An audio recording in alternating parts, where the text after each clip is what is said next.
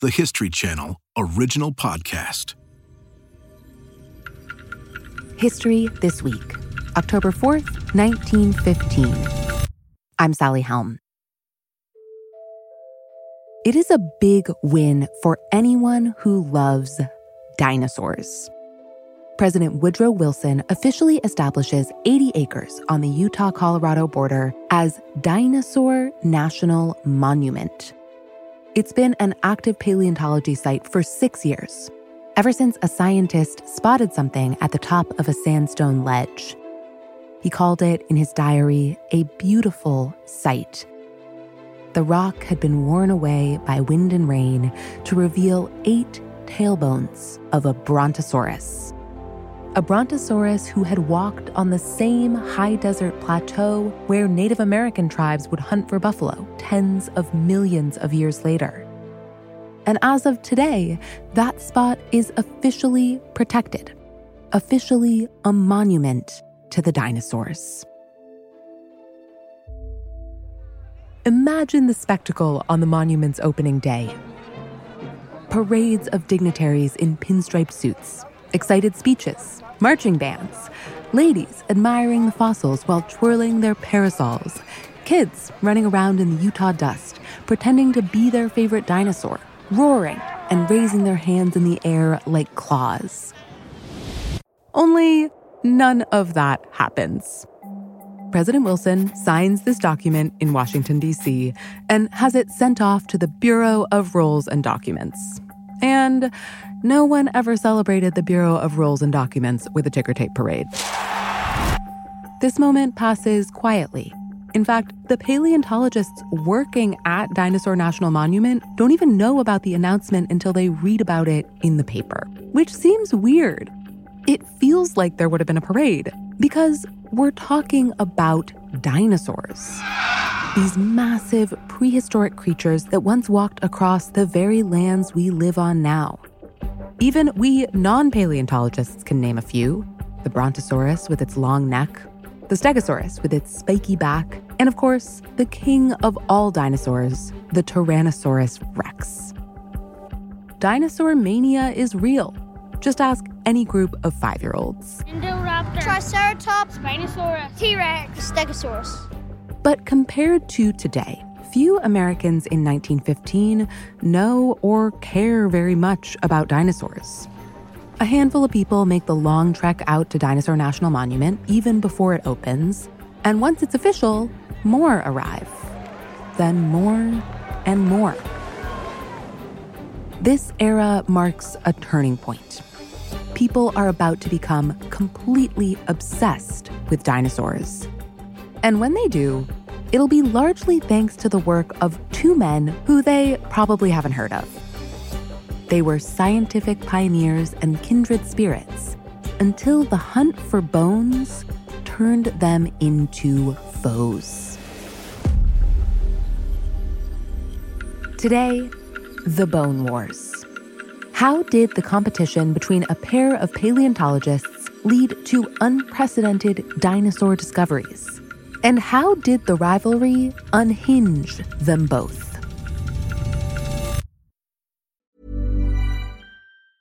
Quality sleep is essential. That's why the Sleep Number Smart Bed is designed for your ever evolving sleep needs. Need a bed that's firmer or softer on either side? Helps you sleep at a comfortable temperature? Sleep Number Smart Beds let you individualize your comfort so you sleep better together. JD Power ranks Sleep Number number 1 in customer satisfaction with mattresses purchased in-store. And now, save 50% on the Sleep Number limited edition Smart Bed for a limited time. For JD Power 2023 award information, visit jdpower.com/awards. Only at a Sleep Number store or sleepnumber.com.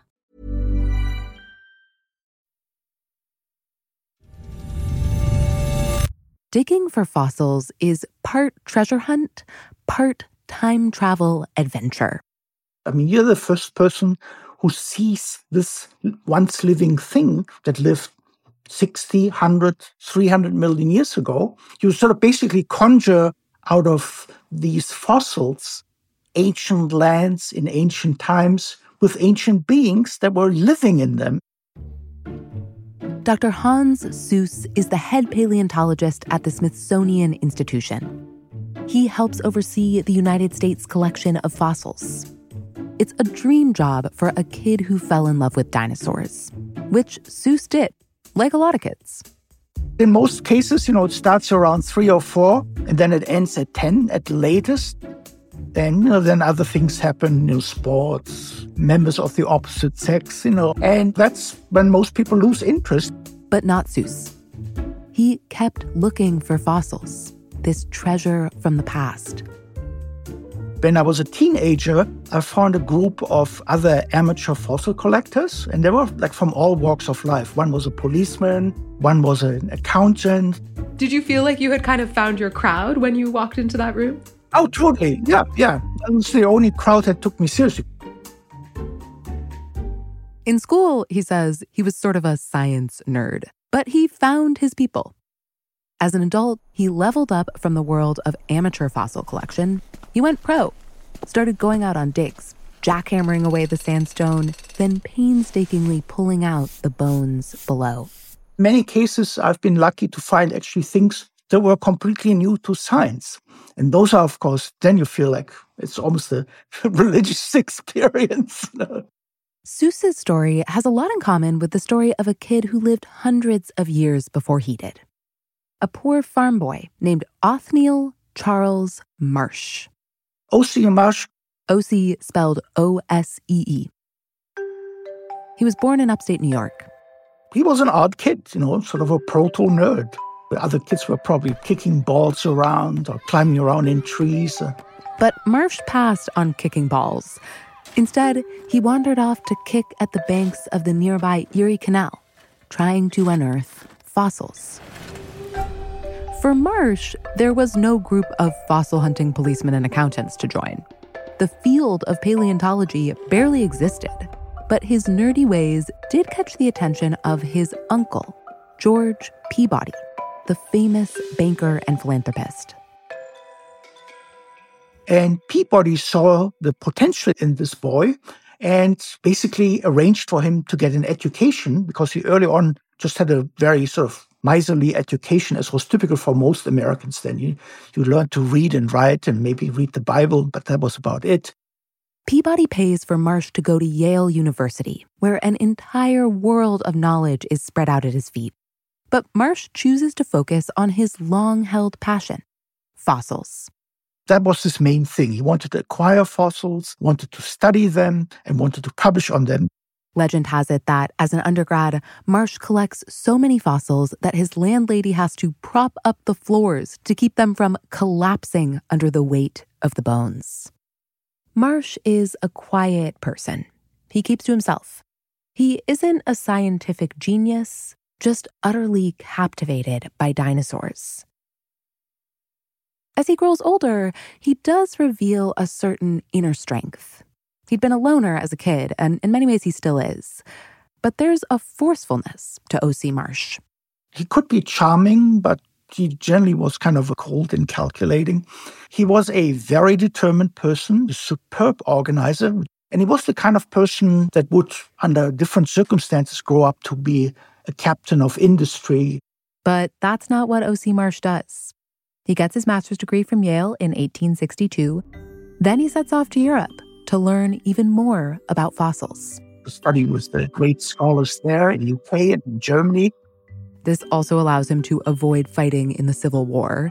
And in Germany, Marsh meets a young man like himself, a proto nerd named Edward Drinker Cope, our second dueling paleontologist. We don't have details about their first meeting, in part because Cope would later burn Marsh's letters. But we do know that they form a strong bond centered on their shared fascination with fossils. They have that in common. They also share an interest in avoiding getting killed in the Civil War, but they don't share much else.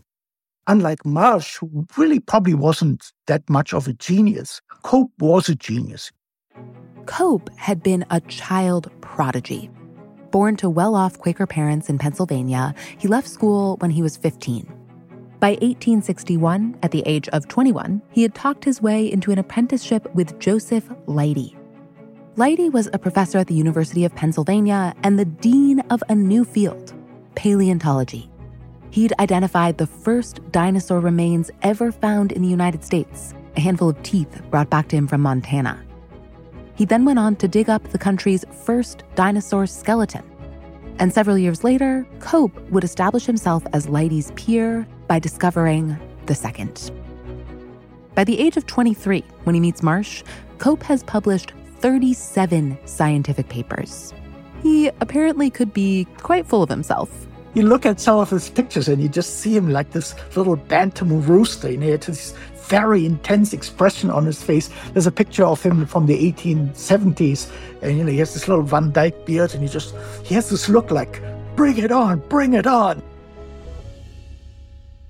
Edward Drinker Cope was even better than O.C. Marsh at not making friends he was somebody who made enemies naturally. You know, he probably got up in the morning, opened the door, and immediately made an enemy out there. But when Cope meets Marsh in Germany, they click. Eventually, both men return to the States, and they stay in touch.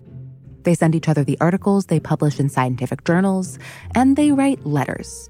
We still have some of Cope's letters to Marsh, or Yale Library has them. One begins, My dearest Professor Marsh, and ends with kindest regards, I am thy friend, Edward Drinker Cope. And in fact, in their very early career, they both named new species of fossils after each other. Cope discovers a carnivorous amphibian and names it after Marsh. In this case, being associated with an animal and insect eating lizardy creature is the highest of compliments. Cope calls the animal Ptyonius marshi, a year later, Marsh returns the favor. He's studying a type of massive sea lizard called a mosasaur, and when he finds a new subspecies, he names it Mosasaurus copeanus, so Cope's mosasaur. In a world where hardly anyone cares about fossils, these two nerds have found each other. And the field of paleontology is theirs to define. Imagine what they could accomplish if they join forces, work together, that seems to be the plan in 1868 when Cope invites Marsh on a carriage ride. They head out to New Jersey to a place called the Marl Pits. These pits are the best place to find fossils on the East Coast. They're Cope's main stomping ground. Naturally, he's eager to show them off to his buddy Marsh. So the two of them went collecting there and, you know, Cope found lots of interesting new things that hadn't been scientifically studied this quarry might hold the next great dinosaur discovery. Marsh and Cope are in the right place at the right time. And then came the turning point. Marsh returns to the Marl pits a few days later, this time by himself. He walks straight up to Alfred Voorhees, the man overseeing most of the digs. Marsh says to him, I know you've been selling bones to Cope, but next time you find a really good one, how about you send it my way? He slips Voorhees some money to secure the arrangement. In the following months, Cope starts to notice that he hasn't had any new bone shipments from the Marl pits. Coincidentally, Marsh is suddenly publishing about all these great new fossils he discovered without really saying where he found them. Cope gets suspicious. He goes to Voorhees and says, Did you and Marsh make a deal? Voorhees denies it, but Cope can't shake the feeling that his friend Marsh has betrayed him. And of course, once Cope found out about it, he was furious. And you know, that's when their relationship began to cool. It's the first fracture in a great friendship. The following year, there's another. It begins when a collector sends Cope a massive shipment of bones. The paleontologist spends months piecing them together working on this ancient puzzle. When he's done, Cope finds himself staring at a breathtaking new discovery an ancient sea monster. Imagine an animal where you draw a snake through a turtle shell and then put flippers on it. It's the kind of monumental discovery that could make someone's career. Cope has never seen anything like it. He thinks maybe this is not just a new species. No, it's way bigger than that. Maybe this could be an entirely new category, a new order of dinosaur. Cope calls the order Streptosauria, which means twisted reptiles, because of the animal's unusually long tail. Cope rushes to publish his findings. He produces a lengthy scientific paper chock full of detailed lithographic sketches bringing this twisted reptile to life. Then, brimming with confidence, he invites his now on shaky terms friend, Marsh, to show off this latest discovery. But when Marsh sees the skeleton, he's skeptical. It's just too weird looking. He asks Cope, Are you sure you put this thing together right? Cope is annoyed by the question, and so to prove Marsh wrong, he asks his mentor, Joseph Leidy, to take a look. Leidy was sort of a quiet, retiring kind. He has a reputation for being able to identify even the smallest, most obscure fossils. This sea monster skeleton is at the Academy of Natural Sciences in Philadelphia. Leidy walks right up to it, looks it over, and pauses. Something is wrong. Then it hits him. The skeleton is backwards. And Leidy quietly went up, took the skull from the short tail, and moved it up to what Cope had thought was the tail, and it fit perfectly because it was actually the neck and the skull fitted perfectly on the neck. With the head now in its correct place, the three men realized that it was not a new order of sea monster. It was just a regular old plesiosaur with an unusually long neck. Cope is mortified. Not only has he made a blatant error, he's shown it off to his mentor, and O.C. Marsh has seen it too. And of course, Marsh thought this was grand. You know, his arch rival had sort of made a major mistake. And, you know, so he filed this away for future reference. Cope tries to cover up his mistake, put his head down, and get through it. But his big, triumphant article has already been printed. So, he tried to buy up every copy of the monograph that existed buy them up, and destroy them. But he can't get them all. In fact, I own one. you do? Do you have it right now in the room? No, it's it's in my office. So, but it's phenomenal. So yeah, yeah, I got one of those. you know who else gets his hands on a copy of this embarrassing monograph? O.C. Marsh. He files it away for a rainy day in case he ever needs some good dirt on his former friend, Edward Drinker Cope. These two paleontologists are now officially nemesis. From there on, it just got worse and worse and worse.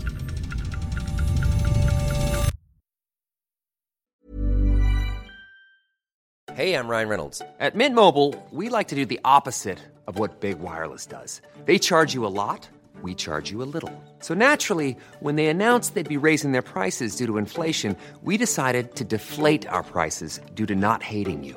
That's right. We're cutting the price of Mint Unlimited from $30 a month to just $15 a month. Give it a try at mintmobile.com slash switch. $45 upfront for three months plus taxes and fees. Promote for new customers for limited time. Unlimited more than 40 gigabytes per month. Slows. Full terms at mintmobile.com.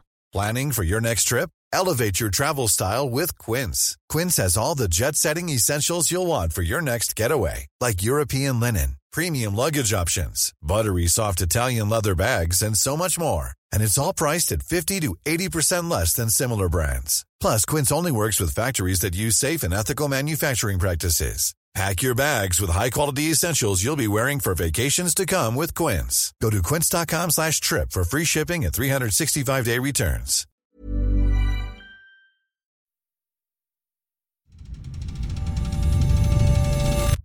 It's 1870. O.C. Marsh is sitting in his office at Yale University after being named America's first professor of paleontology. And lately, he's been hearing tales about the West and what bones you can find there. Dinosaur bones, once they're exposed, are often of spectacular size, you know, six, seven, eight feet bones coming out of the ground. When it rains, ancient dinosaurs seem to raise themselves from under the earth. The Sioux at least called them thunder horses because often after really heavy thunderstorms, such bones would be washed out because out there you get these incredible downpours. The bones were right under the surface of the earth. There was even a story about a prospector stumbling across a colony of ants that had built their home out of dinosaur teeth. Marsh decides he has to see this for himself. So he wrestles up a ragtag group of students and heads out to the wilderness. Naturally, these guys decide to dress as cowboys. And they just had a good time. You know, they would sit, sit around the campfire, tell yarns, maybe in some cases a little bit enriched by local alcohol. Marsh himself poses as a real frontier man. He carries a bowie knife in his belt and hires Buffalo Bill Cody to guide his team through the backcountry.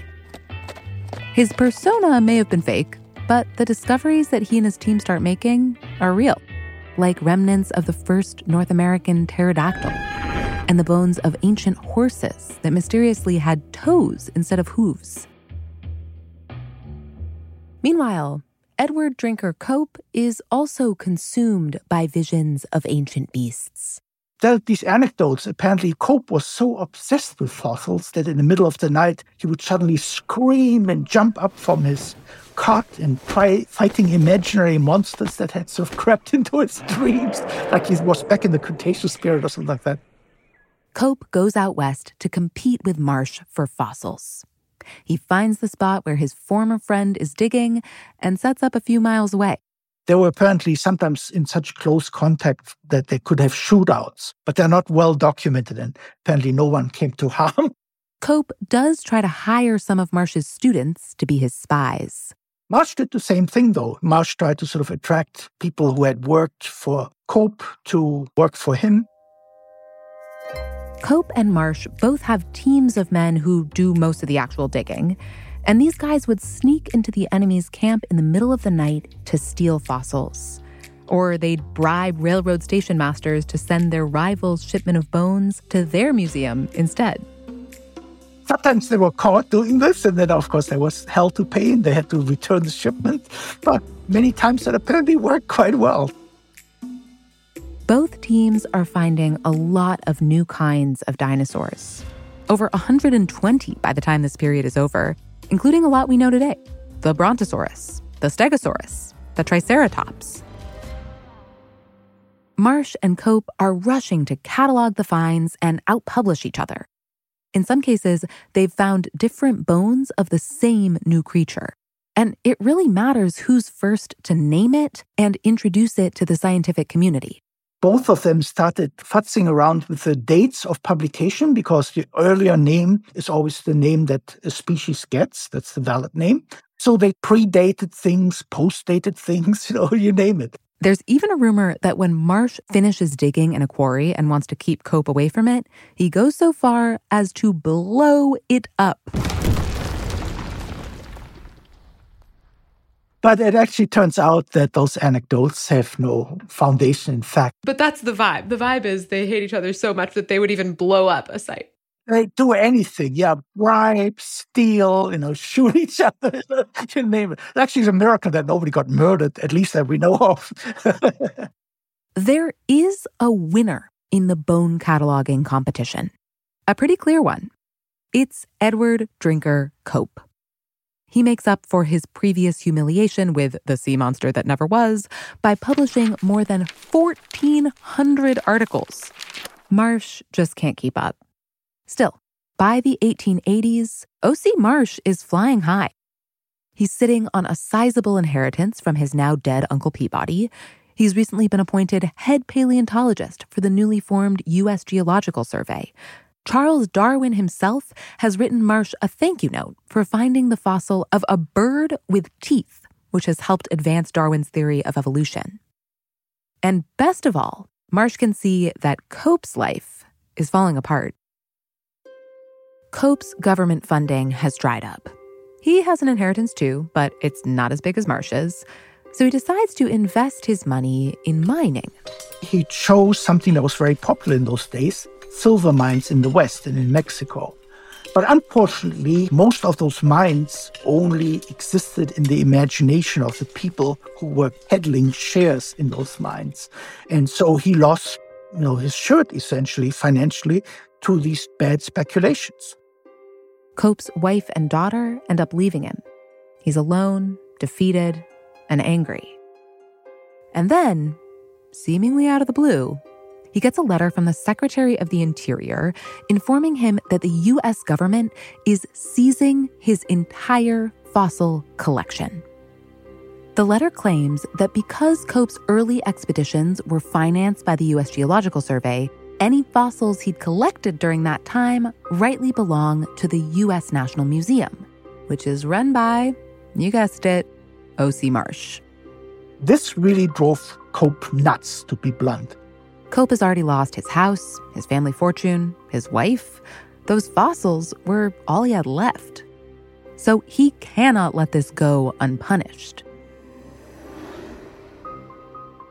So Cope started remembering, oh, I have this file of Professor Marsh's mishaps and, you know, shady dealings and all this. He'd started keeping it after that incident with the backwards dinosaur, and now he's about to use it. He describes his plan to paleontologist Henry Fairfield Osborn. When a wrong is to be righted, the press is the best and most Christian medium of doing it. It replaces the old time shotgun and bludgeon and is a great improvement. And he found a receptive audience in a journalist by the name of William Hosea Ballou, who worked for the New York Herald. The ultimate headline read Scientists Wage Bitter Warfare. In the story, Cope lays out all of Marsh's greatest failings the time he misidentified a dinosaur bone as a buffalo horn, the fact that most of his research was done by grad students, not by him. Marsh fires back with, of course, the backwards dinosaur. The public is eating it up. Dusty old dinosaur bones have become a soap opera with backstabbing and revenge people thought this was quite exciting, you know, these sort of ivory tower types battling it out over things that were really as far from the concerns of normal humanity as they could be. But this all out academic slugfest has a cost. A lot of these accusations are true. And so the press war ruins both the paleontologists' reputations. They become the laughingstock of academia. Certainly, the Cope Marsh affair tainted paleontology for many, many years. To make matters worse, Congress catches wind of the articles. Remember, both men's expeditions out west were paid for by the U.S. government. So taxpayer money is funding this juvenile feud, and some people start making inquiries. There was a congressman from Alabama where evolution was never a popular concept, and he had a copy of Marsh's monograph on the toothed birds. And he said, Imagine taxpayers pay for birds with teeth. Birds with Teeth becomes the bridge to nowhere of its day, a stand in for the idea that the government is spending too much. The U.S. Geological Survey cuts its funding to the paleontologists, and Marsh loses his government job, plus many of his valuable connections in Washington. This leaves him in a tough spot. The Peabody fortune he'd inherited is starting to dry up. He has to mortgage his house, and Cope isn't doing any better. In 1895, he has to resort to selling off his beloved fossil collection. A year later, he develops a gastrointestinal disease called cystitis. It probably wouldn't have been fatal, but he insists on self medicating with a cocktail of morphine, belladonna, and formaldehyde. So that, that ended his life, and he died at 57 in 1897. Cope's funeral was held at the small museum in Philadelphia where he had been living by himself for years. It was a modest service, attended by only six mourners, plus Cope's pets one tortoise and one lizard. Now it's February of 1899. O.C. Marsh, at the age of 69, is nearly broke one night, during a drenching rainstorm, he decides to pass on calling a cab and save money by walking home. He was thoroughly soaked, contracted pneumonia, old people's friend, and died from that in 1899. And so that was the end to these two infamous characters. A tragic end, of their own making.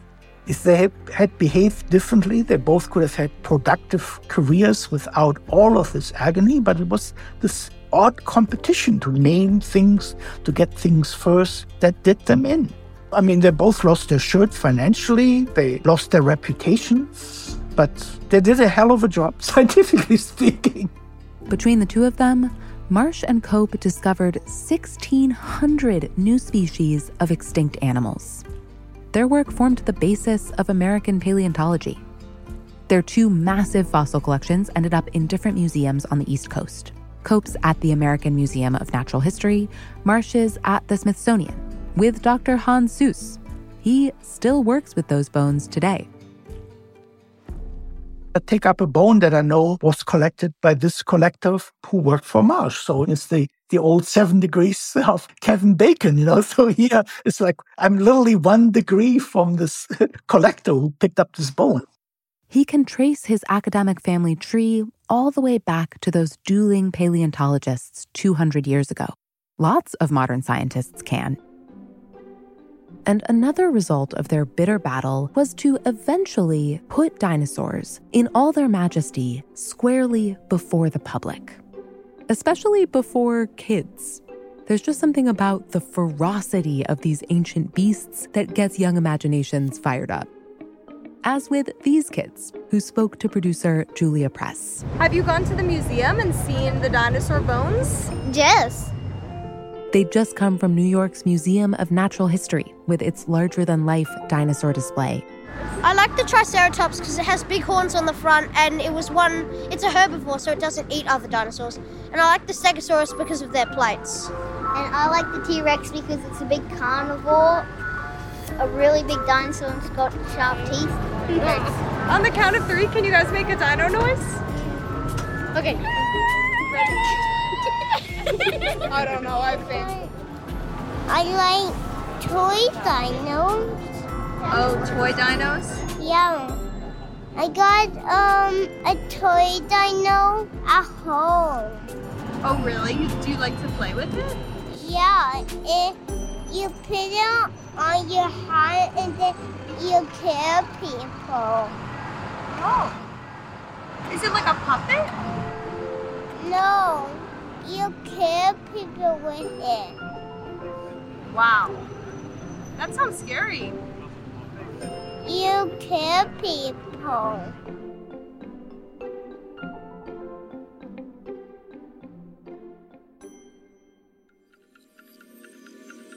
For listening to History This Week. For more moments throughout history that are also worth watching, check your local TV listings to find out what's on the History Channel today. If you want to get in touch, please shoot us an email at our email address, historythisweek at history.com, or you can leave us a voicemail, 212 351 0410. We love hearing from you. Special thanks to our guest, Dr. Hans Sues from the Smithsonian. We also consulted several great books in putting together this episode. Mark Jaffe's The Gilded Dinosaur, the fossil war between E.D. Cope and O.C. Marsh, and the rise of American science. Url Lanham's The Bone Hunters, the heroic age of paleontology in the American West, and David Randall's The Monster's Bones, the discovery of T. Rex and how it shook our world. Check out those books if you're interested in learning more. This episode was produced by Rebecca Nolan. It was sound designed by Dan Rosato and story edited by Jim O'Grady. Our senior producer is Ben Dickstein. History This Week is also produced by Julia Press, Morgan Givens, and me, Sally Helm. Our associate producer is Emma Fredericks. Our supervising producer is McKamey Lynn, and our executive producer is Jesse Katz. Don't forget to subscribe, rate, and review History This Week wherever you get your podcasts. And we'll see you next week.